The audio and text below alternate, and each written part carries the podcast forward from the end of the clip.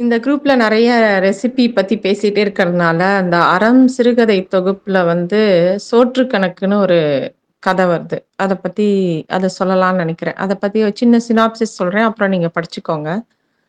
ஆ அறம்ங்கிறது வந்து ஜெயமோகன் எழுதிய ஒரு சிறுகதை தொகுப்பு. அது வந்து அதுல ஸ்பெஷாலிட்டி என்னன்னா, எல்லாமே நிஜமா நடந்த கதை எதுவுமே பொய் கிடையாது.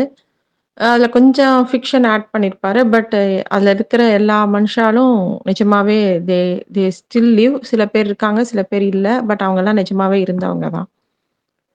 இதுல வந்து சோற்று கணக்குங்கிற கதை வந்து எப்படி ஆரம்பிக்குதுன்னா, ஒரு பையன் வந்து அப்பா இல்லை அவங்க அம்மா வந்து ரொம்ப ஏழ்மை அவளை வந்து அவங்க மாமா வீட்டுக்கு அனுப்புறாங்க, படிக்கிறதுக்கு திருவனந்தபுரத்துல.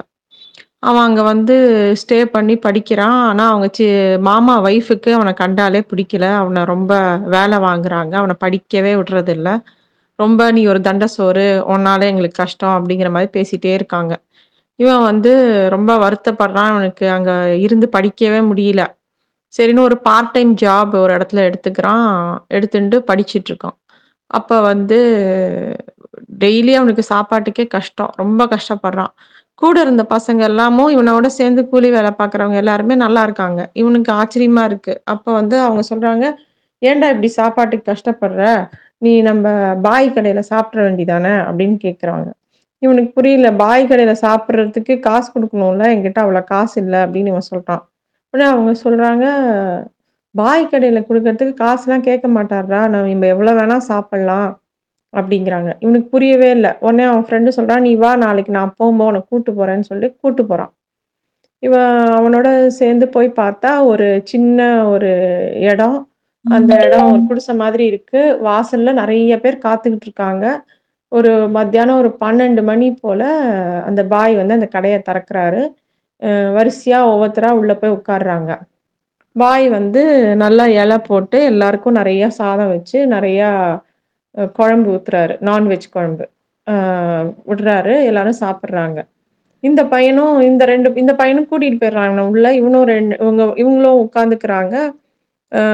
அந்த இலையில சாப்பாடு போடுறாரு. நிறையா போ இது பண்ணி சைட் டிஷ்ஷு எல்லாமே நான்வெஜ்ஜாகவே விற்கிறாரு அந்த பசங்க வந்து சாப்பிட ஆரம்பிக்கிறாங்க. இவர் வந்து இந்த பையனை பார்த்துட்டு, "என்னடா புதுசா?" அப்படின்னு தலையில செல்லமா தட்டி, "நல்லா சாப்பிட்றா அப்படிங்கிறாரு. இவனுக்கு வந்து ஏகப்பட்ட பசி. ரொம்ப நாளா நல்ல சாப்பாடே சாப்பிடாதவன் நல்லா சாப்பிட்டுறான். ஆனா உள்ளுக்குள்ள ஒரே பயமா இருக்கு. காசு கொடுக்கணுமே காசு இல்லையே நம்மகிட்டன்னு. இவன் ஃப்ரெண்டு வந்து சாப்பிட்டுட்டு வெளியில வந்துடுறாங்க. ஒண்ணுமே வாசல்ல ஒரு உண்டியல் இருக்கு. சில பேர் அதுல காசு போட்டு போறாங்க. சில பேர் சும்மா போயிடுறாங்க. இவனும் இவன் ஃப்ரெண்டும் வெளில வந்துடுறாங்க. இவனுக்கு வந்து ஆச்சரியமா இருக்கு. டெய்லி வந்து இங்கே சாப்பிட்லாமான்னு கேட்கும்போது, "ஆ டெய்லி வந்து சாப்பிட்லான்ட்டா உனக்கு காசு இஷ்டம் இருந்தால் போடலாம். இல்லாட்டி அவர் கேட்க மாட்டாரு" அப்படிங்கிறான்.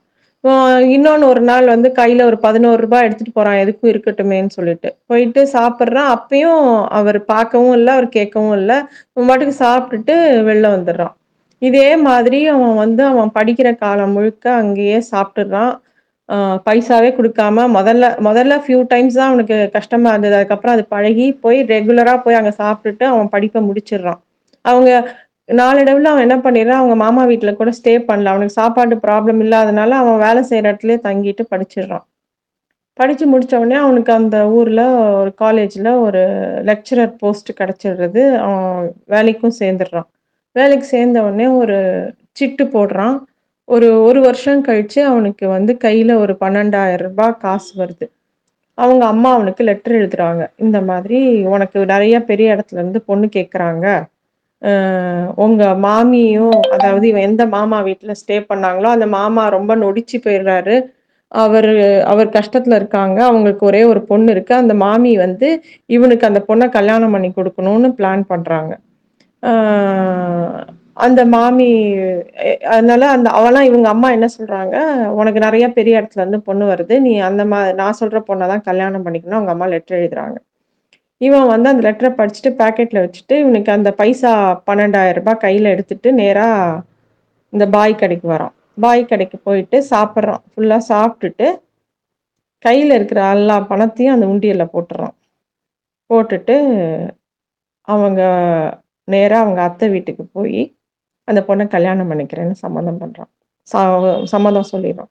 ஸோ இதான் அவனோட அவன் அவன் வந்து இந்த அவனோட சோற்று கணக்கை அந்த மாதிரி தீர்க்கிறான். இந்த பாய் வந்து இந்த ஸ்டோரி வந்து இந்த பாய் பற்றி தான் ஆக்சுவலாக அவர் வந்து கெட்டில் சாஹேப்னு சொல்லிட்டு,